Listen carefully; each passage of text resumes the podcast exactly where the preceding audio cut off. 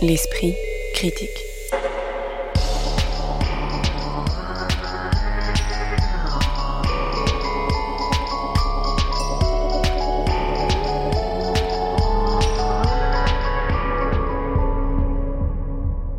Mediapart. L'écriture d'un réel insoutenable retracé à travers dix années de procès, la description ironique et sociologique de l'implosion d'une famille normale de retour de vacances à Lyon et le flux de pensée d'un homme entré dans une institution pour personnes dépendantes. Pour ce dernier numéro de la saison de l'Esprit critique, consacré aujourd'hui à la littérature, on évoque successivement Retrouver Fiona de Dalie Farah chez Grasset, Requiem pour la classe moyenne d'Aurélien Delsaux, publié chez Notabilia, et enfin Le client E.Busken, l'ultime livre de l'écrivain néerlandais Irlandais Jeroen Brouwers, paru chez Gallimard. Pour en discuter aujourd'hui, Louisa Yousfi, que vous pouvez entendre sur le site Hors Série, Blandine Rinkel, écrivaine, critique et musicienne, et Pierre Benetti, que vous pouvez notamment lire chez notre partenaire En attendant Noado. Bonjour à tous les trois. Bonjour. Bonjour. Bonjour. Impasse Verlaine était le titre du premier roman de Dalie Farah, publié aux éditions Grasset. Son dernier, également publié chez Grasset, s'intitule Retrouver Fiona et prend son origine non pas Impasse Verlaine, mais rue Goncourt, à Clermont-Ferrand, dans l'appartement d'où disparaît la petite Fiona, alors âgée de cinq ans. Après avoir prétendu à une disparition pendant plusieurs mois, la mère accuse son compagnon d'avoir frappé sa fille, enterrée à proximité d'un lac de la région, sans que le corps ne soit jamais retrouvé. Dalie Farah, elle-même clermontoise, elle-même battue dans son enfance, suit l'affaire et les différents procès qui s'étale sur près d'une décennie, dont le premier est clément avec la mère, alors que le dernier la condamne à une peine plus lourde que celle de son compagnon. Ai-je retrouvé Fiona en lui offrant un tombeau poétique ? S'interroge Dalie Farah vers la fin du livre. Est-ce que vous sauriez répondre à cette question après en avoir fini la lecture, euh, Louisa Yousfi ?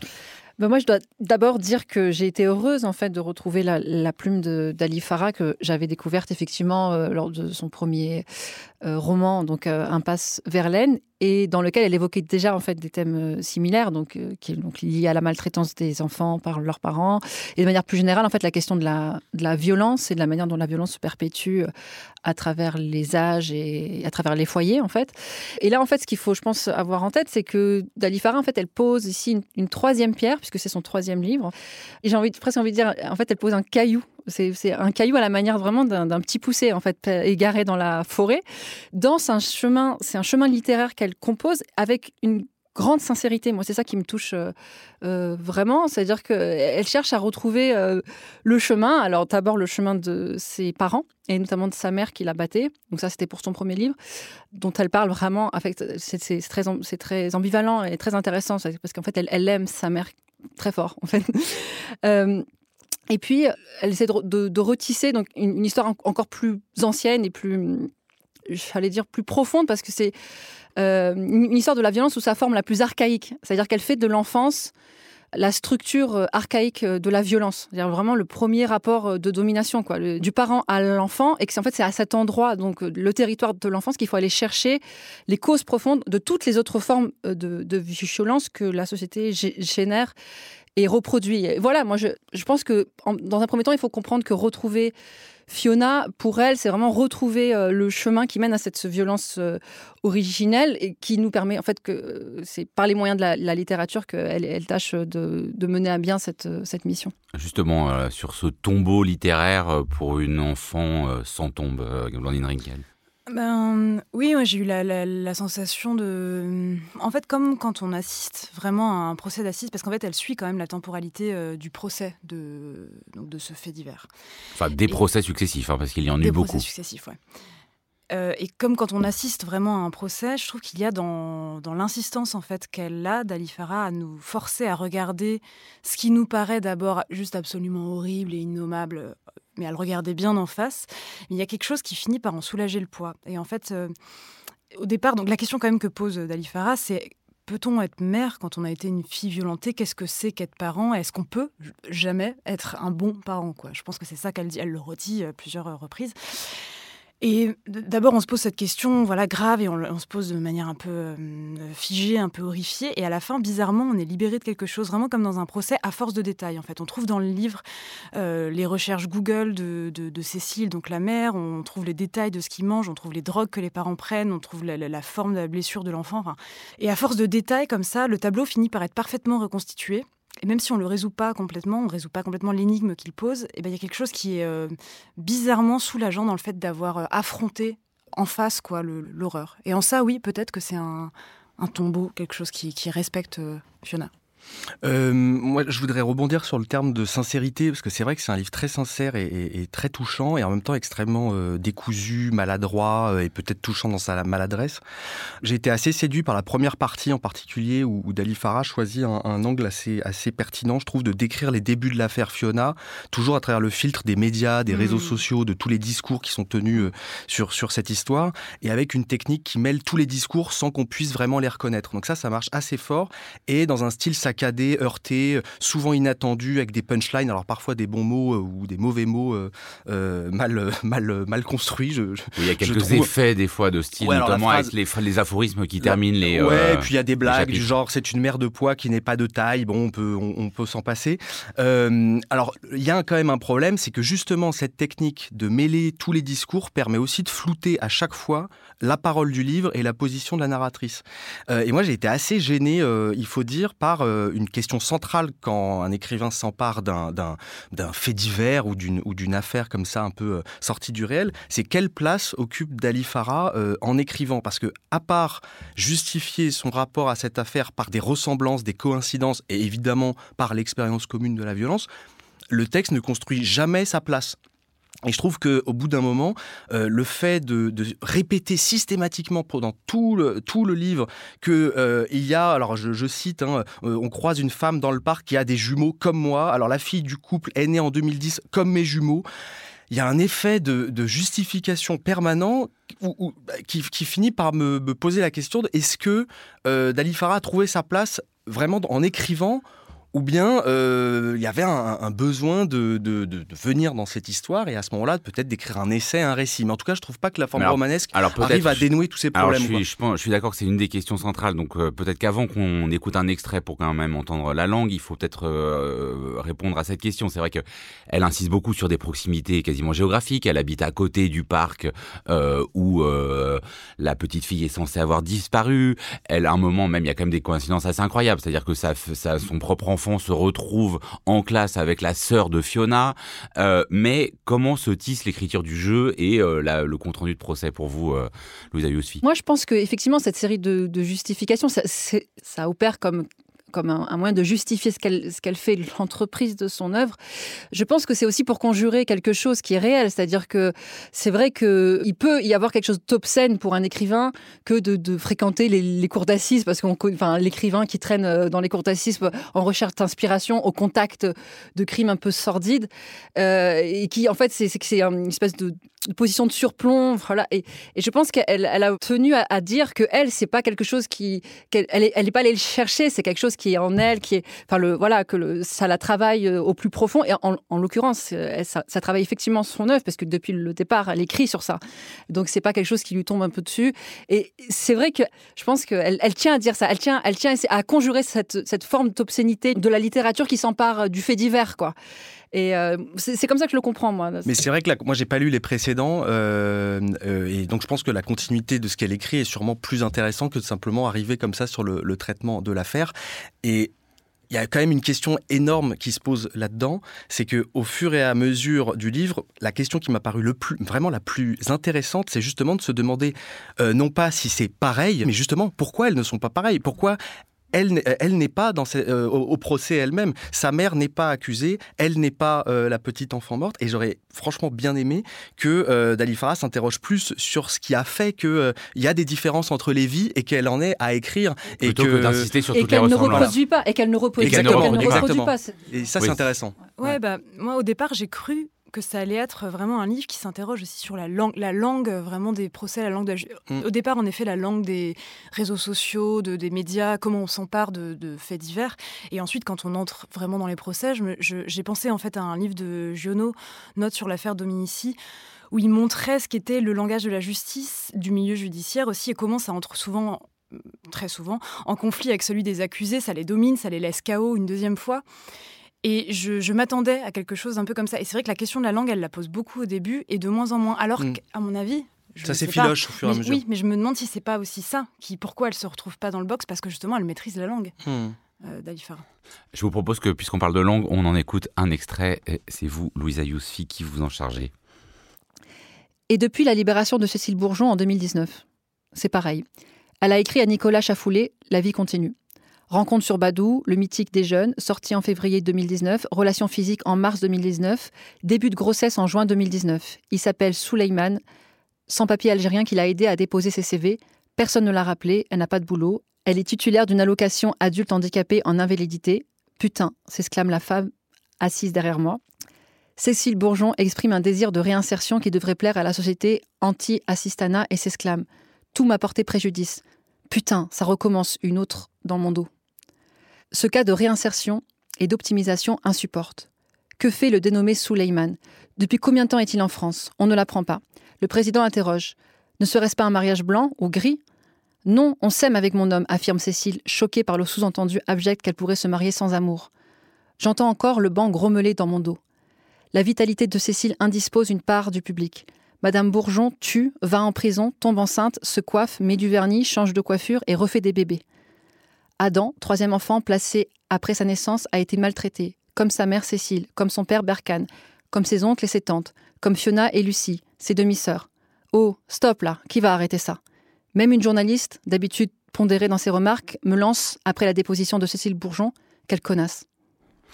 Alors pour préciser, pour celles et ceux quand même qui n'auraient plus en tête l'affaire Fiona, Cécile Bourgeon, c'est la mère de Fiona, Nicolas Chafoulet, c'était le père, enfin c'est le père, et Berkane, c'est le beau-père condamné pour avoir frappé cette petite fille.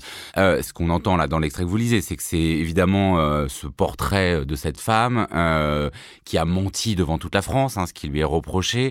Vous, la, la, la manière dont euh, bah, Dalie Farah installe un face-à-face entre elle et Cécile Bourgeon, quand même, qu'est-ce que vous en avez pensé littérairement ? Bah, en tout cas, moi, par rapport à ce, cet extrait, je l'ai choisi précisément parce que... Alors, c'est, c'est un moment où, effectivement, elle montre qu'on on, on reproche à Cécile Bourgeon d'avoir continué à vivre, en fait. Hein, d'avoir, c'est-à-dire d'avoir continué à désirer, à aimer, à jouir de, de la vie, quoi.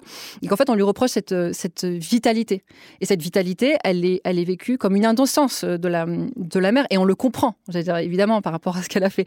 Mais et, et je trouve que ce qu'elle fait, Dalie Farah, c'est assez euh, généreux de sa part et... et courageux même, parce que, et peut-être même exact, j'ai envie de dire, c'est qu'elle montre qu'en fait, on ne rompt pas le, le, le cycle de la violence par la condamnation euh, à la violence elle-même. C'est-à-dire qu'elle dit qu'en fait, il faudrait peut-être envisager que la violence puisse se transformer.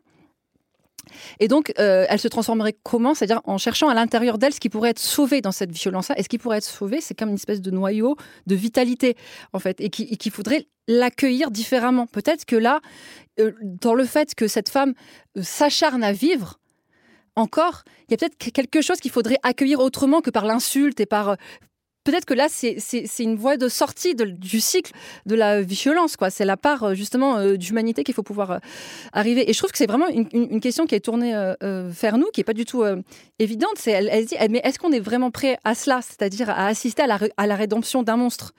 Euh, au fait que dans ce monstre, il puisse, il puisse y avoir un, un humain enfermé et qui, qui nous demande de, euh, de sortir. Et en fait, pour pouvoir être prêt à ça, c'est-à-dire qu'il faut... Il faut se sacrifier, c'est-à-dire il faut, ça demande un, un sacrifice parce que ça, ça ébranle une conception euh, euh, de, la, de la morale qui repose précisément aussi sur la production de ces monstres, quoi. Blandine Rinkel, et notamment, moi, c'est sur un peu le nœud qui m'a saisi, c'est qu'effectivement, il, il, euh, Dalie Farah pose avec euh, précision et des fois difficulté des questions de morale assez euh, violentes hein, par rapport à une telle affaire comme ça. Mais on a l'impression des fois que son éthique de l'écriture est un peu trouble, un peu tremblante. Hein. À un moment, d'ailleurs, elle dit « Ah, j'ai pas respecté mon pacte d'écrivain euh, », qui était par rapport au fait qu'elle a signalé à un avocat et que moi, j'ai eu l'impression voilà, qu'elle qu'elle n'arrivait pas totalement à résoudre le fait qu'elle veut... au fond, reporter un regard non pas moralisateur sur... Anticarcéral euh, aussi. Et anticarcéral, que... mais euh, que son éthique de l'écriture se perd un peu.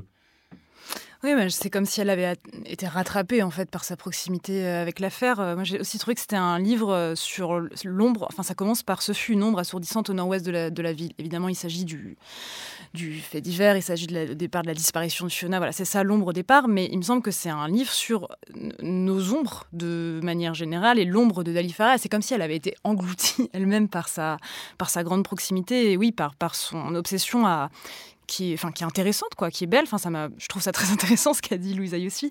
Mais l'idée, oui, de, de, d'abolir en fait, quoi, l'idée d'un, d'un ou d'une monstre criminel et l'idée de, de pouvoir avoir euh, de l'empathie, de la compréhension, quoi, pour des auteurs de, de crimes. Et, et le fait que, évidemment, ça, ça rentre en conflit avec la préservation de l'ordre social euh, que, que doit faire un, un, un procès. Et ça, ça ouais, j'ai, j'ai trouvé ça intéressant. Je ne sais plus quel était le début de ma phrase.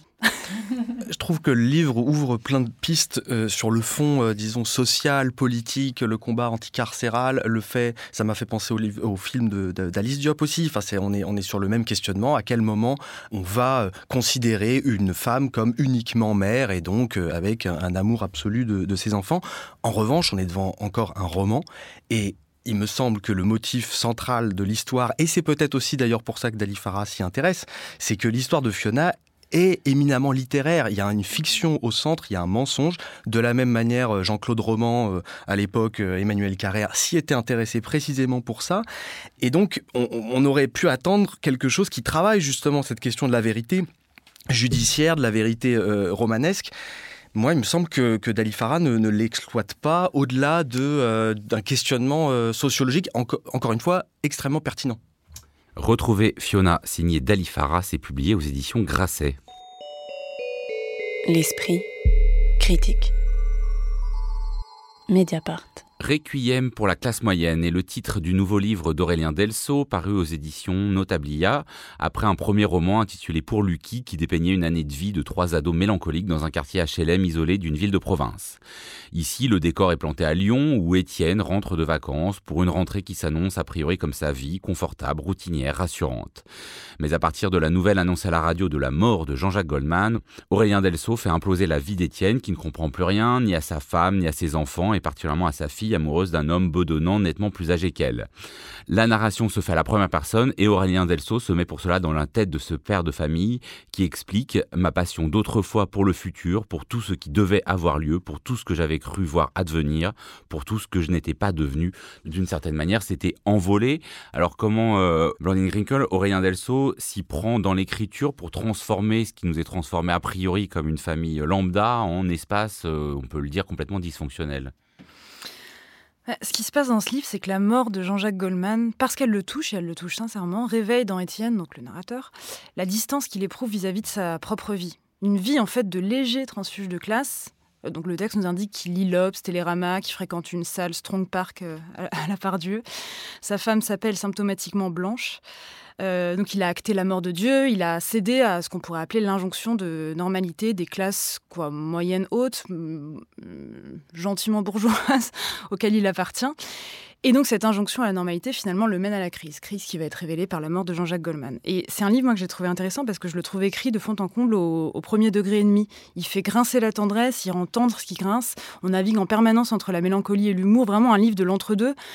Entre deux classes, la classe moyenne comme l'entre-deux, euh, une espèce d'écriture comme ça, euh, moyenne, où il, ne, il cesse de mettre en italique plein d'expressions comme ça, banales, en fait, qu'on entend en permanence. Euh, oui, ce qui peut être des sociolectes, déjà... quasiment, de ce qu'on imagine être la classe moyenne, comment elle réagirait.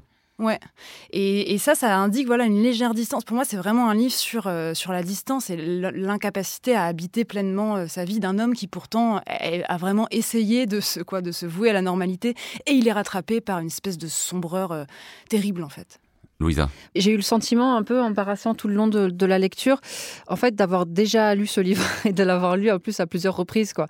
Euh, parce qu'en fait, il m'a semblé euh, pas reproduire... Euh, des figures imposées d'une tendance euh, en, en, en littérature qui est celle en fait qui consiste à dresser le portrait au vitriol euh, d'une classe moyenne qu'on peut résumer c'est un peu. C'est pas au vitriol, je suis pas d'accord. Non, c'est pas au vitriol. Alors bon, juste, alors on en rediscutera bah, avec ironie. C'est, ouais, alors, c'est, la question c'est juste... de et sans doute c'est, for- c'est, c'est ironique. Est-ce que cette ironie est tendre ou, euh, voilà, ou violente? Peut-être ouais. qu'on peut poser la question comme ça. Oui, bon ça on pourra en, en, en rediscuter, mais en tout cas voilà, c'est la classe moyenne est comparée, je dirais. À, euh, euh, la formule, ce serait euh, la condition du poisson rouge, c'est-à-dire en gros, euh, on a tout pour être heureux, on a une belle maison, une belle situation, une belle famille, mais au final, on se rend compte qu'on tourne en rond dans un bocal et que tout est pensé dans, dans, dans la vie pour que rien, jamais ne se passe et ne vienne troubler cette, euh, cette sécurité qu'en fait, qui s'avère être une prison, et cetera. Et donc, du, du coup, ça m'a fait penser euh, à la, au, au livre La condition pavillonnaire de Sophie Divry, qui, est, qui fait un peu office de modèle en la, en la matière et qui a son en son temps, apportait déjà, enfin, apportait, je dirais, un, un truc un peu frais, un peu, un peu original. Et là, je sais pas, j'ai l'impression que c'est un, c'est un récit qui arrive un peu en retard euh, et qui ne me semble pas euh, parvenir à se singulariser dans, dans cette, ce type de production euh, littéraire, quoi. Mais c'est vrai qu'alors, bon, parce que vous citez la condition pavillonnaire, on peut évidemment penser aussi à Connemara, euh, qui part euh, d'un chanteur populaire, voilà, chanson, voilà, sur les classes moyennes. La culture de masse. On pourrait remonter plus loin avec Les choses de Pérec. Euh, est-ce que, alors, vous trouvez aussi, Pierre Benetti, que ce livre est un peu euh, chargé euh, de, de livres précédents? Et alors, il est même, figurez-vous, chargé d'un livre à venir, parce que je me suis rendu compte qu'il y a, qu'il y a peut-être un âge... Là, on, là, on passe à du Pierre Bayard. Il y a, il y a peut-être un âge Goldman de la littérature, puisque euh, Yvan Jablonka sortira à la rentrée un livre intitulé Goldman, qui réfléchit... Pas ce livre, non, pas du tout, d'un livre non, à c'est venir. Pas du tout une, une incrimination, mais en revanche, je me suis questionné sur le, le, l'usage euh, de cette figure de Goldman. Moi, je m'attendais quand même à ce qu'elle soit un tout petit peu au centre, ou, un, ou, ou comment dire, un petit peu... Euh, révélatrice d'une culture matérielle ou d'une culture idéologique, et absolument pas, puisque c'est le récit d'une dépression dont la mort de Goldman, ou d'un, ou disons d'un chambardement intérieur, familial, euh, dont la mort de Goldman est le déclencheur, et, et tout commence donc à, à se dérégler dans, dans le travail, dans la famille surtout, euh, et c'est, je trouve, assez affi- efficace au début, dans la description comme ça d'un, d'un monde qui se délite. Alors le gros problème, si vous parliez de distance, d'ironie vis-à-vis de cette classe moyenne, c'est que ce livre manque cruellement d'humour. Alors que ah, je trouve qu'il n'y a absolument pas d'humour. Alors dans là, la, dans, je suis désolé de, de faire scandale. Là, ah non, non plus, moi j'ai quand même beaucoup ri. Alors, mais je, attendez, attendez, j'ai pas terminé. Euh, alors que euh, il me semble que ce personnage, avant d'être un membre de la classe moyenne, c'est un fan. C'est-à-dire que c'est la figure du fan, et comme tout fan, il a un aspect comique, euh, dérangeant, bizarre, et moi c'est ce qui m'a le plus intéressé au-delà de ce qu'il dit de la classe moyenne. Et je trouve que son identification à Goldman aurait pu donner quelque chose allant un peu au-delà de la description néo-naturaliste de la classe moyenne, où en effet, alors les italiques, les noms, mais les marques, ça, les marques. On n'est pas bah, du tout d'accord. On je suis pas d'accord parce que euh, on reproche la même chose à droite à, à, un, à un auteur comme Houellebecq, c'est-à-dire de faire une représentation finalement assez archétypée, avec les passés simples d'ailleurs qu'il utilise aussi. Il y a plus grand monde qui utilise le passé simple aujourd'hui, mais donc il y a quelque chose d'assez figé comme ça sur une représentation, pour moi, que j'ai trouvé assez euh, assez plate finalement, d'un monde qu'on croit reconnaître, mais je me suis vraiment demandé, mais est-ce qu'il existe vraiment ce monde, ou bien il existe que dans ce livre? Je sais pas. Alors, il, Blandine va nous en lire un extrait pour qu'on sente la langue, mais, euh, mais Louisa voulait réagir, ouais, j'ai l'impression, non, sur que... l'humour et, et sur euh, parce que moi, c'est vrai que j'ai, j'ai moi j'ai compris Jean-Jacques Goldman comme une simple amorce, donc c'est vrai que j'ai pas vu d'abord un fan. Enfin, mais j'ai c'est extrêmement c'est drôle pour... le début de ce de ce gars qui perd son chiant. monde. En fait, je suis assez d'accord sur l'idée qu'il tenait une bonne idée, cette histoire de Jean-Jacques Goldman qui meurt et qui oui. provoque quelque chose. Et en fait, il, il tient une bonne idée parce que c'est là que son personnage peut se singulariser. Il y a une espèce de saillance à ce moment-là. Il y a, il a une petite. Il y a aucune fantaisie. chanson dans le, dans le livre. Il a une petite fantaisie et c'est c'est intéressant. Mais en fait, au final, je trouve qu'effectivement, il en fait pas grand-chose de, de cette histoire. J'ai l'impression que c'était plus une ficelle. Enfin, oui, c'est un, c'est un démarrage. Enfin. Voilà. Oui, mais du coup, c'est voilà. Donc c'est c'est un truc un c'est, peu c'est qui. Une, c'est une fissure. Plus voilà. Qu'une ficelle. Oui, si mais c'est, c'est, non, mais c'est vraiment non mais sincère quoi. Je veux dire, je pense que c'est à ce moment-là que Étienne, qui normalement vit sa vie, a un trou parce qu'en fait là, il était c'est sincère quoi son amour pour Goldman, alors que tout le reste ouais. de sa vie, c'est des choses jouées. En fait, je, je, j'aurais pu croire à cette histoire de sincérité de son amour pour Goldman, si, je sais pas si ça avait été plus entretenu. Là, j'ai, j'ai l'impression vraiment que c'est un truc un peu artificiel, un peu une facilité en fait, euh, pour donc effectivement pro- provoquer, euh, pour déclencher le récit, parce qu'en fait, en vrai, il ne se passe rien dans, dans sa vie, donc il faut qu'il y ait des choses qui adviennent. Mais en vérité, moi, je trouve que ça reste un tableau fixe, c'est-à-dire que rien n'arrive vraiment, parce que ce qui, ce qui arrive, c'est une espèce un peu de folklore, quoi. La, la, sa fille qui couche avec un mec plus vieux que lui, bon, d'accord. Le fils qui se radicalise religieusement, heureusement, pas pas, pas en islam, heureusement, au moins il nous a épargné ça. Avec la Bible. La, voilà, le, sa femme qui s'éloigne pour lui préférer la compagnie d'un chien qui semble la sécuriser. Je trouve que c'est des trucs, c'est, franchement, c'est, c'est des lieux communs hein, de, de la vie. Oui, mais tout ça, pour moi, tout ça, c'est de l'humour, justement. Il le sait absolument que c'est des lieux communs. Mais ce qui se passe, ce qui arrive, c'est une sombreur complètement nouvelle dans sa vie.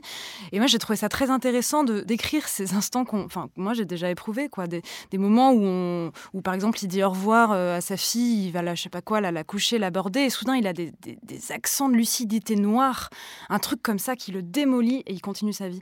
Et ça revient, et ça vient de plus en plus, et ça donne pour moi au texte vraiment une étrangeté, un truc qui se fissure de plus en plus et qui peut péter à tout ça, instant. Quoi. Ça c'est juste, mais c'est sur le début du livre. Le problème c'est qu'il n'y a plus d'évolution dans le récit. C'est-à-dire que, c'est, euh, on... moi je pensais vraiment qu'il allait... Le, le passage quand il arrive dans la forêt, il y a un... euh, et d'ailleurs il y revient à la fin, euh, ça c'est... Il, y a... il se passe quelque chose. Ok, il sort dans la forêt, il lui arrive quelque chose. On, on devrait entrer dans une nouvelle vie. Et puis le, le, le livre ne fait que stagner jusqu'au bout. Il n'y a, a jamais d'avancée narrative. Enfin, je... Ouais, alors moi je ne suis pas tout à fait d'accord avec ça, mais je vous propose qu'on revienne un peu sur la langue en entendant un extrait de Blandine Rinkel, parce qu'elle est quand même assez maîtrisée, intéressante. cinq mille, sept mille, cinq cents, dix mille, combien étions-nous ? La place des terreaux était comble, la foule se tassait, débordait. Certains trempés avaient escaladé les chevaux de la fontaine, une jeune fille triomphait sur des épaules de pierre. Aux fenêtres de haute façade, on s'agglutinait. On se racontait que les habitants avaient loué des places, des délirantes estimations de prix circulaient. Dans cette masse, encouragée par la rencontre surprise d'Arnaud, je cherchais des visages connus, je restais bredouille. Pourtant, notre recueillement n'avait rien de sinistre ni de sérieux. Mais nous ne nous agitions pas, nous fûmes sages et d'abord très patients. Ça n'était en rien l'un de ces mouvements évoqués l'avant-veille par Balthazar, c'en était l'inverse, une sorte d'immobilité massive. Qui sait, tout pourrait quand même partir de là, ça pourrait commencer comme ça. J'arrivais à en avoir envie.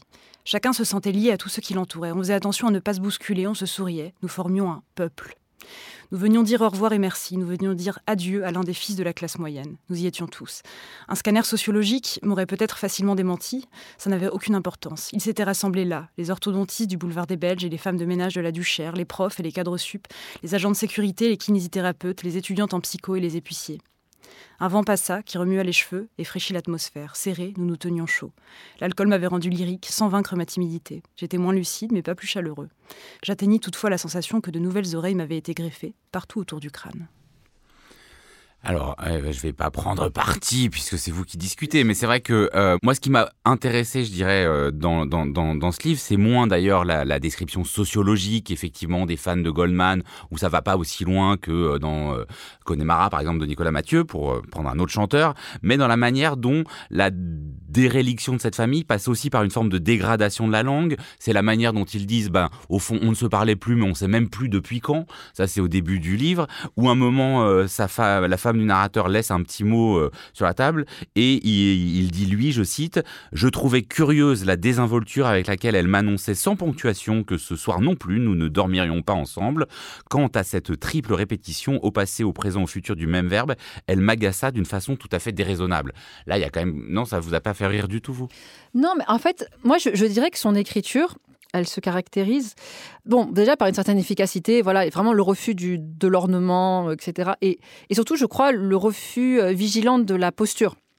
Donc, on évite, dans ce type d'écriture, on évite à la fois d'avoir l'air, d'avoir l'air de chouiner, d'où il y a cette espèce de petite ironie de fond, c'est un petit un humour grin, grinçant qui, qui arrive en, comme ça, euh, en bruit de fond. Et aussi, on, on évite à tout prix, surtout, d'avoir l'air trop écrivain, c'est-à-dire euh, grandiloquent, qui se prenne trop, trop au sérieux, et donc qui s'autoriserait quelque chose comme mettre du souffle dans son écriture, quoi. Parce que faire ça, ça, ça consacrerait le rêve petit bourgeois que précisément ce récit tend à, à égratiner.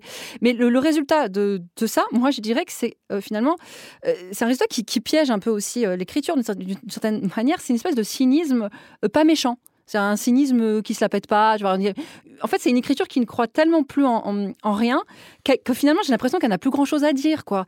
En dehors de cette petite déprime. En fait, la petite déprime du récit devient la petite... C'est pas une petite déprime, c'est une mélancolie forte, oui. Métaphysique, fondamentale. Ouais, moi, je trouve que c'est une petite déprime qui devient la petite déprime du traitement de cette petite déprime. Donc, en fait, ça commence à... Ça, ça, ça tourne en rond, comme ça. Une espèce de correspondance, vraiment, entre l'ennui qui est écrit et la narration de cet ennui, qui finit par devenir ennuyeux. Enfin, mais c'est un homme, en effet, fait étouffé par le cynisme qu'il exerce à propos de sa propre vie, je pense vraiment, le narrateur. Mais soudain, il se réouvre à une émotion risible, euh, vraiment risible. Il en a, il en a conscience que c'est quand même, euh, voilà, être euh, soudain fissuré dans sa vie par la mort de Jean-Jacques Goldman, ça a quand même quelque chose de, de, de risible. Et en même temps, vraiment premier degré. Et, et, et de là naît, moi, j'ai, moi j'insiste là-dessus, une vraie sombreur, quoi. J'ai l'impression que vous n'y avez pas été sensible, mais pour moi, il y a vraiment quelque chose là qui menace. Le de, moment où son de, fils de, ne l'appelle plus papa, mais Étienne, qui moi, vit vraiment comme un vraiment, tremblement de terre. J'ai, j'ai, j'ai eu le sentiment non, qu'il mais... avait rien à dire, en fait. Qu'il avait rien à dire. En vérité, il avait rien à mais dire. Mais c'est l'expression d'une mélancolie profonde. Mais, mais on aurait, moi, j'aurais, j'aurais vraiment aimé que ce livre passe des, passe des caps, et notamment quand il s'intéresse à Goldman, c'est toute une culture matérielle, idéologique, euh, des années quatre-vingts, de, euh, d'ailleurs une, une époque dont on vit euh, très, très lentement la fin, euh, nous, à notre époque. Donc, ça aurait été très intéressant quand même de, de remettre un peu de, je sais pas, de vivacité politique, question, de, de, de questionnement aussi sur... Euh, bon, euh, j'ai quarante ans, je, il y a un moment, il parle de la bibliothèque. Alors, ma bibliothèque est remplie de Jean d'Ormesson, de la comédie euh, humaine et de, et de Kundera. Je me souviens de ces détails. Bah, c'est très intéressant, en fait, ce passage-là, mais je trouve que ça achoppe un peu. Mais, mais j'entends le, la force mélancolique de, ouais, du livre. Pour moi, c'est vraiment un livre qui exprime déprime, le, le mmh. désarroi, et, et ce qui vraiment menace de péter. Enfin, p- moi, je les, je les relis en fait à Nathalie Quintane, euh, euh, que faire des classes moyennes. La classe moyenne, dit-elle, est la classe invraisemblable, et la question n'est pas que faire des classes moyennes finalement, mais comment changer d'atmosphère. Et pour moi, c'est ça la question que, que pose mmh. le livre. En fait, il sent qu'il y a un changement d'atmosphère qui est en cours dans sa vie, et il nous décrit ce moment précis mmh. d'une crise, mmh. une crise avec la normalité. Ça se fissure, et dans le livre d'après ou dans la vie, tout peut péter derrière. J'aimerais quand même dire un mot positif sur le livre. Non, mais parce que j'ai, j'ai quand même apprécié. Il y a un, un moment qui m'a, qui m'a, qui m'a tout, qui m'a vraiment touchée. C'est un, c'est euh, le moment où en fait le narrateur euh, entre dans le tram. Il est dans un tram, il retrouve un ami euh, d'enfance. Moi, j'ai trouvé qu'il se passait un, euh, quelque chose d'un peu di- différent parce qu'on sort un peu de du récit monogame en, en termes de, de gamme d'émotions, parce que c'est toujours un peu la même émotion en fait. Enfin, euh, et là, il y, a quelque, il y a un nouveau sentiment qui, qui apparaît brusquement, c'est celui de la joie. Enfin, c'est une espèce de, de joie un peu euh, enfantine euh, et, et qui va, et qui va s'adosser. De retrouver en fait un visage connu, alors voilà. Une joie non partagée. Voilà, une joie non partagée. Mais ça se passe avec un arbre dans la forêt aussi. Oui, mais en fait, c'est une joie enf- enfantine parce que, en fait, en vérité, c'est pas tellement d'avoir retrouvé ce visage, c'est parce que ce, ce visage le renvoie à l'homme qu'il était lui avant d'être englué dans cette vie euh, déprimante. Et là, je trouve que là, j'ai, j'ai senti qu'on touchait à quelque chose, euh, je sais pas, d'assez juste et d'assez sensible sur la classe moyenne, c'est-à-dire en fait, au moment où il s'autorise un pas de, co- un pas de côté sur les, euh, les affects euh, qui sont accolés à cette classe euh, moyenne, donc la tristesse euh, sans faste, la, la mélancolie. Et donc, c'est, ça lui donne une espèce de, de relief et de perspective. Et c'est, c'est là que je, je, peux, je, je peux mieux voir, en fait, ce qu'il, ce qu'il veut me montrer. Depuis le relief. Requiem pour la classe moyenne, signé Aurélien Delsaux, c'est publié aux éditions Notabilia. L'esprit critique. Mediapart. Le client E.Busken est le titre de l'ultime livre de Jeroen Brouwers, écrivain néerlandais décédé l'an dernier, dont le roman Rouge Décanté avait reçu le prix Femina étranger en dix-neuf cent quatre-vingt-quinze. Interné après une chute dans une sorte d'EHPAD intitulée La Maison Madeleine, le client E.Busken dépend désormais de toute une équipe de soignantes et aides-soignantes. Exaspéré par sa diminution, il se cloître dans sa chambre et s'enferme dans un mutisme vis-à-vis de l'extérieur, tandis qu'explose en lui un flux de pensées et de mots qui composent le livre que l'on est en train de lire. Le roman est publié aux éditions Gallimard, traduit du néerlandais par Bertrand Abraham, et nous fait rentrer dans l'esprit et le corps d'un narrateur qui écrit par exemple « Quant à me brosser les dents, pour autant qu'il m'en reste, je tripatouille dans ma bouche à cause du tremblement de la main avec laquelle je tiens la brosse.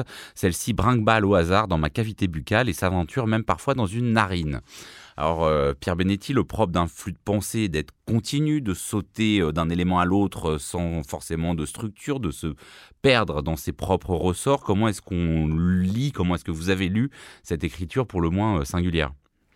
Euh, singulière et assez impressionnante, euh, je trouve, puisque l'enjeu d'un, quand même d'un monologue ou d'un flux de pensée, c'est aussi, euh, certes, de faire vivre le mouvement, mais aussi d'échapper à la fixité. C'est-à-dire qu'à un moment, c'est, y a, même s'il fait vivre des discours extérieurs, c'est euh, une forme qui, forcément, invite à, la, à une forme de, aussi de fixité. Et, euh, et ce qui marche euh, très fortement dans ce livre, je trouve, c'est qu'il euh, nous montre à l'œuvre le délitement d'une pensée et sa recomposition permanente, et aussi euh, les multiples identités réelles ou imaginaire d'un homme qui, qui se font, défont, refont euh, sans cesse, avec une, une, alors un, un choix aussi de, de mise en page, la typographie, on pourra reparler, puisque les, chaque, chaque section est formé d'un seul, disons, tenant, enfin d'un seul paragraphe qui se déploie. Et euh... commence par trois su- points de suspension. Voilà, d'habitude, à... on attend plutôt en fin de chapitre. Fois... Là, c'est les débuts de chapitre qui commencent par des suspensions. Et euh, sans justification, euh, pour utiliser le, le, le, le terme, euh, sans, disons, alignement euh, euh, à droite euh, sur la page, et ce qui crée un, un effet visuel où on a, euh, de manière très euh, pratique, euh, la, la sensation de cette pensée, euh, faite de toutes ces formes de pensée qui se défont et refont sans cesse. Donc, j'ai été Assez, assez convaincu. Moi, ce qui m'a frappé euh, aussi dans, dans ce livre et que je n'avais jusqu'ici jamais lu, euh, c'est qu'on a, euh, on a, on, on a ici un, en fait un, ré, un récit qui nous donne à voir donc les bah, bon. Là, dit comme ça, c'est pas très littéraire, mais enfin, qui donne à voir les dégâts causés par la maladie d'Alzheimer, quoi. Mais dans le cerveau d'un homme pour qui, en fait, le cerveau, c'était précisément le lieu vraiment de sa dignité euh, euh, sociale, euh, intime, puisqu'il est question ici d'un intellectuel euh, reconnu, d'un, d'un écrivain. Alors, dans quelle mesure on ne sait pas. Se présente-t-elle hein, voilà. On ne sait pas. Alors, dans, dans, dans quelle mesure on ne sait pas. Présente comme un génie. Hein, il y a même un, un, un néologisme qui, fait, qui en fait un intellectuel. C'est ça. Mais en fait, on voit parce qu'en fait, il délire aussi sur ça en exagérant ses, ses exploits, son importance, et cetera. Mais enfin, on sent, on comprend que la sophistication de sa pensée, je veux dire, elle ne laisse pas de doute de toute manière sur le fait que c'est, c'est, un, c'est un intellectuel. Oui, il y a qui, plein qui, de voilà. références euh, historiques, littéraires, philosophiques. Et, et voilà. Et donc, en fait, c'est un homme de lettres qui perd la boule, quoi. Et, et en fait, et plus du coup, il perd la boule, et plus il va occuper cette distinction intellectuelle parce que qu'il a occupé tout, toute sa vie, parce que c'est, c'est la seule chose qui, qui lui reste. En fait, c'est la chose à laquelle il tient. En fait, c'est l'endroit de sa, de sa dignité. Et donc, du coup, il va le faire de manière ostentatoire, exagérée, et cetera. Et là où je trouve que vraiment, il y a quelque chose d'assez fort, c'est qu'il n'est pas ridicule. Enfin, c'est-à-dire qu'il est, euh, il est presque attachant dans, dans son mépris. Euh, euh, moi, je l'ai trouvé attachant dans son, dans son. Je sens que tu n'es pas d'accord, mais mais c'est-à-dire que en fait, sa déchéance, euh, la déchéance physique, morale et intellectuelle, elle ne suscite pas de, de pitié. Moi, j'ai pas eu pitié. Elle, j'ai même eu un certain respect en fait pour cet homme-là. Je trouve qu'il m'a, il m'a même impressionné en fait. Sur cette tension, effectivement, euh, Blandine Rinkel, entre euh, le fait qu'on assiste à la déréliction d'une manière, d'une pensée, euh, et en même temps qui prétend euh, voilà, euh, continuer à être au summum de ses capacités. Bah ouais, moi j'ai, j'ai d'abord trouvé le livre très, enfin je l'ai, je l'ai commencé comme une promesse quoi. Je l'ai trouvé très prometteur et très émouvant aussi de, de, d'entrée de jeu. J'ai adoré le rythme en fait que, que j'ai trouvé très invasi, invasif. J'aime beaucoup quand les livres font ça, quand soudain vous vous mettez à parler comme eux. Enfin voilà, je trouve que le, le rythme est très et voilà est très fort. Et en fait je pense que ce que je veux dire par là c'est que je J'ai, j'ai tout de suite entendu les phrases, j'ai eu envie de les dire à l'oral. Bizarrement, c'est un monologue intérieur, mais pour moi, c'est un livre très oral qui gagnerait presque à être euh, dit en fait euh, sur une scène, parce que j'ai éprouvé au bout d'un moment un peu d'ennui avec ce rythme. Mais je pense que si je l'avais entendu tout du long, j'aurais moins lâché l'affaire. Enfin, je trouve que voilà, c'est très oral. Mais donc après avoir trouvé ce livre d'abord très euh, comme pr- prometteur et très émouvant, aussi sur la honte d'un vieil homme, mais une honte en effet qui lâche qui lâche pas l'affaire et qui se retourne en. Il euh, y a une phrase incroyable au début. Euh, je vais devoir la poignarder. Il parle d'une aide-soignante, je pense. Je vais devoir la, po- la poignarder parce que j'ai honte. Incroyable cette phrase. Donc voilà, au début, je me suis dit, c'est, c'est voilà, bon, magnifique quoi. Et puis assez vite, en fait, euh, j'ai, j'ai trouvé ça assez pénible à lire parce que j'ai trouvé plein d'amertume et, de, et de, surtout de complaisance en fait, à cracher sa bile en permanence. C'est parce que c'est vraiment un livre quand même qui est conçu comme un monologue délibérément acariâtre. On se dit bien que c'est, c'est délibéré. Donc à la euh, Thomas Bernhardt, à la, à la, à la Beckett d'une certaine manière, mais, mais peut-être sans le génie des premières fois où j'ai lu ça. Et je crois que j'en ai trop lu, en fait, des monologues d'hommes en décrépitude. J'ai l'impression, non seulement de les connaître par cœur, mais de les avoir en moi-même et de me sentir asphyxiée quand ils reviennent, en fait. Ah, c'est encore eux, ils vont prendre le pouvoir sur moi, je vais me mettre à parler comme eux, je vais avoir cette voix qui va se renclencher en moi-même et je vais me mépriser. Donc moi, oui, j'ai en, en effet lu du mépris et en effet, de, de, dans le, dans le, pour le personnage, c'est une manière de regagner en force et en puissance. Ouais, en, en séduction, mais, en fait, hein, aussi. Oui, mais moi, quand je le lis, je ne me mets pas à sa place, je me sens méprisée, parce que c'est aussi très misogyne, quand ah oui, même, ce livre. Que, et moi, quand je, je le lis, c'est vrai que j'arrive pas, pas, pas, ouais. pas que... Ah, non, question coloniale assez, assez importante. Oui, mais en fait, ce qui, c'est tellement euh, maîtrisé dans la déréliction que finalement, moi, il l'emporte. Et, et encore une fois, je suis asphyxiée par, ce, voilà, par ces voix-là. Donc, je, je, moi, ça, j'ai éprouvé une fatigue.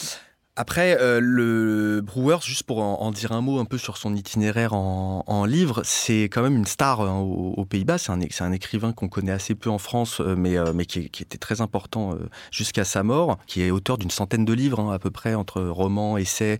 Il a été journaliste aussi. Euh, et il, son, sa biographie le renvoie à euh, l'histoire coloniale des Pays-Bas. C'est-à-dire qu'il est né euh, dans, à Batavia à l'époque, donc euh, Jakarta aujourd'hui, dans ce qui s'appelait les Indes néerlandaises. Euh, il en a tiré un livre qui est absolument magnifique, euh, euh, Rouge Décanté, que vraiment euh, j'encourage tout le monde euh, à lire, mais aussi un autre qui s'appelle euh, Éden englouti, qui racontait donc le premier, euh, euh, la, la, disons la fin de son enfance euh, dans les Indes néerlandaises, mais d'une manière très brutale puisqu'il a été interné avec sa famille dans un camp tenu par euh, l'armée japonaise. Et, et l'Éden englouti, c'était euh, le, la toute fin, le moment du retour, au, enfin pas du retour d'ailleurs, mais l'arrivée aux Pays-Bas, donc métropole coloniale qu'il ne connaissait absolument pas. Euh, Et c'est quelqu'un comme ça qui, qui traite souvent de lieux clos, de lieux enfermés. Donc il a évoqué le camp. Son dernier livre traduit, Le Bois, c'était la, la période qu'il a connue enfant dans un internat absolument violent dans les années cinquante euh, aux Pays-Bas. Et là, on, on retrouve encore cette, cette réflexion sur les effets de l'enfermement, que ça soit dans une situation euh, en fait euh, de guerre euh, dans le camp ou, euh, ou, ou dans son éducation euh, future. Donc, c'est vrai que la, la, la lecture de, de ces livres précédents aussi invite, à, enfin, informe euh, celle-ci, parce que là, on atteint bah, la toute fin. C'est-à-dire, c'est le dernier. Je ne sais pas si exact, exactement si c'est le dernier oui, livre, c'est le dernier, c'est le son dernier livre publié. Donc voilà. et, euh, et alors, et, la, la, parce que la traduction est posthume, mais le livre ne l'était pas. Et il y a quelque chose de, d'absolument désarmant, euh, et tu as dit Beckett, mais c'est un personnage euh, profondément beckettien, c'est-à-dire devant une absurdité euh, euh, physique de son propre corps, la distance de sa pensée et les, et, les, et les effets comiques comme ça produits tout autour, en revanche avec la violence qui est chez Bernard, chez Beckett, chez Céline, une violence très masculine et très blanche aussi. Enfin, ouais, et en fait, j'ai lu aussi euh, Rouge Décanté, donc euh, prix Femina euh, quatre-vingt-quinze. Euh, et, et ce que j'ai trouvé intéressant dans, dans Rouge Décanté, c'est que c'est, c'est quand même le même... C'est le même homme, enfin je veux dire, c'est Jeroen Brouwers, c'est, il n'est pas si éloigné du, du narrateur euh, de... du client euh, E.Busken, mais il s'interroge sur, sur lui-même, il se dit tiens, comment ça se fait que je suis aussi, il le dit vraiment hein, dans Rouge Décanté, aussi misanthrope, aussi misangi, euh, misogyne, dur, amer, insensible, tous ces mots-là, il les applique à lui-même. Donc il y a quand même une, il y a quand même une distance, et soudain, moi j'ai beaucoup plus de, de compassion en fait pour quelqu'un qui, qui a conscience quoi. Mais moi je pense que ça m'aurait saoulé s'il faisait ça. C'est-à-dire que j'ai pas envie d'avoir, justement, j'ai, j'ai pas envie d'entrer en compassion avec ce personnage-là. Je, j'ai, j'ai, j'ai envie. Euh, juste... il, il veut qu'on ouais, le dé... moi, il... Peut-être que toi, tu te sens pas. Moi, je me sens directement méprisée. Je me dis, putain, temps, il a encore gagné. Il, il me semble qu'il veut qu'on le déteste. Enfin, ça ouais, fait ça. partie, ça fait et, partie oui, du mais personnage. C'est extrêmement complaisant. Hein. Oui, mais, il, mais, mais, mais en il faut se figurer ce qu'il est à ce moment-là. C'est-à-dire, c'est un, c'est un, c'est un homme qui n'a plus rien, qui n'a plus aucune. Pou... Il, il, il, il, oui, mais il a la littérature. Et dans la littérature, on en a vachement des hommes comme ça qui n'ont plus rien. Après, c'est un jeu permanent avec les images de. Il faut s'imaginer, c'est un, c'est, non mais si on parle du personnage, voilà, le narrateur, c'est, c'est un grabataire qui ne parle même plus. Et c'est, c'est vrai que l'image qui est associée à ça, c'est bon, on se dit, bon, c'est un vieux, un, un, euh, voilà, il y, y a une espèce de, comment dire... Euh, je, je vous coupe les alloutils, mais qui ne parle même plus, mais qui est quand même capable d'écrire, enfin, qui pense qu'il écrit, alors, trois textes à la fois, euh, un ouvrage de philosophie mondiale avec des schémas et plus de mille notes en gestation, des mémoires qu'il envisage d'intituler Excellentissimo, puisque c'est là le titre par lequel le recteur Magnificus de l'université de Bogota m'a accueilli, et sur la troisième table, je recueille des inspirations subites surgies dans le flot infiniment riche de mes aussi, pensées. Hein, ouais. Le tout est crypté selon un code que j'ai mis au point moi-même, fait de lettres et de signes compréhensibles par moi seul, afin que personne d'autre ne puisse en prendre connaissance. Fr- franchement, il y a quand même des moments assez drôles. Non, mais c'est, même mais c'est fascinant. Enfin, c'est, hilarant, ouais. il, a, il, a une, il a une capacité, moi je trouve, la littéraire à, à faire vivre ce que c'est, à la, la mythomanie, en même temps le retour sur sa ouais. vie. L'orgueil. Combien de personnes aujourd'hui enfermées dans, dans des institutions pareilles ont des éclats de pensée ou euh, une des parties de leur vie réapparaissent, et en même temps, on ne sait jamais trop si, euh, si c'est réel ou pas. C'est, c'est extrêmement fort. Et c'est aussi quelqu'un qui voit le monde autour de lui se, se, s'aplanir. Et, je, et par exemple, j'ai été assez frappé par cette obsession, ce motif récurrent qui revient tout au long du roman et qui peut être très gênant euh, d'un point de vue euh, féministe, c'est euh, ah alors on peut plus reconnaître les hommes des femmes. Alors, ah ça, oui, ça, ça revient sans ça, cesse. C'est son obsession. Et au bout d'un moment, j'ai compris que c'était peut-être aussi à voir du point de vue de cette cette espèce de, de d'homogénéisation du monde où toutes les personnes se ressemblent. Donc tous les, il euh, y a plus d'individus, il y a simplement des clients. Hein, le le, le, le y a, c'est pas des patients, c'est des clients. Hein, le client Busken. Et il y a aussi des euh, des soignants en blanc. Donc a, on sait plus, plus euh, qui est qui. Il y a ouais, plus ouais. de singularité. Et en En fait, finalement, c'est pas tant une question de genre qu'une question de rapport au, au monde réel, quoi. Qui est qui et est-ce qu'on peut encore avoir une vie unique ? Oui, moi, il me semble qu'effectivement, sur l'idée de parler, au fond, de ce qui est un grand problème social, euh, d'ailleurs largement invisibilisé depuis le point de vue des personnes qui sont dans ces institutions type ouais. EHPAD, il y avait quand même un tour de force, même si on peut être enfin, gêné. Enfin, un roman sur ce point de vue-là. Et, ouais, de, et, et depuis et le point de vue des personnes qui y sont. C'est ça. Et, et, qui, et qui ne soit pas euh, pétri de dolorisme et de bons sentiments. Ouais. Alors là, vraiment, c'est le... Il y a une voilà. colère contre ce ouais. monde, et, et, ce, et l'ordre... La, la, et c'est pas l'âge de la sagesse, quoi. C'est, ah, je suis d'accord avec pas... tout ce que vous dites, si c'était dans le cadre d'un documentaire, mais pour moi, en littérature, vraiment dans, dans cette chose spécifique qui littérature, des voix comme ça, on en a eu plein, plein, mais, plein, mais, plein. Mais sur Delsaux, c'est exactement ce que je, ce que je mentionnais. Ah ouais, mais voyons, là, en fait, on, a, on lit différemment. Ouais, enfin, en fait, on est d'accord. Fait. Je pense que théoriquement, vous êtes d'accord avec moi et je suis d'accord avec vous, mais c'est juste que dans l'émotion de lecture... Moi, je voudrais juste souligner quand même le, le, le contraste entre effectivement le bandeau du livre-testament du grand écrivain né- néerlandais et ce que dit un moment le narrateur. « Que faudra-t-il graver sur ta pierre tombale ?» m'a demandé récemment Babette. J'ai répondu « Fais-y donc inscrire. Ouf, c'est fini, tant mieux. D'ailleurs, il n'y aura pas besoin de pierre tombale, vous n'aurez qu'à me pousser dans le feu et à expédier mes cendres par le trou des chiottes. Voilà. Il faudrait mettre ça à Gallimard en bandeau. C'est qu'il assume d'en faire un livre testament quand même particulier. Euh, Le client E.Busken de Jeroen Brouwers, traduit par Bertrand Abraham, c'est publié aux éditions Gallimard. Merci infiniment à tous les trois. C'était le dernier esprit critique de la saison. Donc un merci particulier aux équipes de Gong qui en assurent la fabrication, J B Meunier, Karen Beun et Samuel Hirsch notamment, ainsi qu'à toutes les voix critiques qui se sont fait entendre cette année.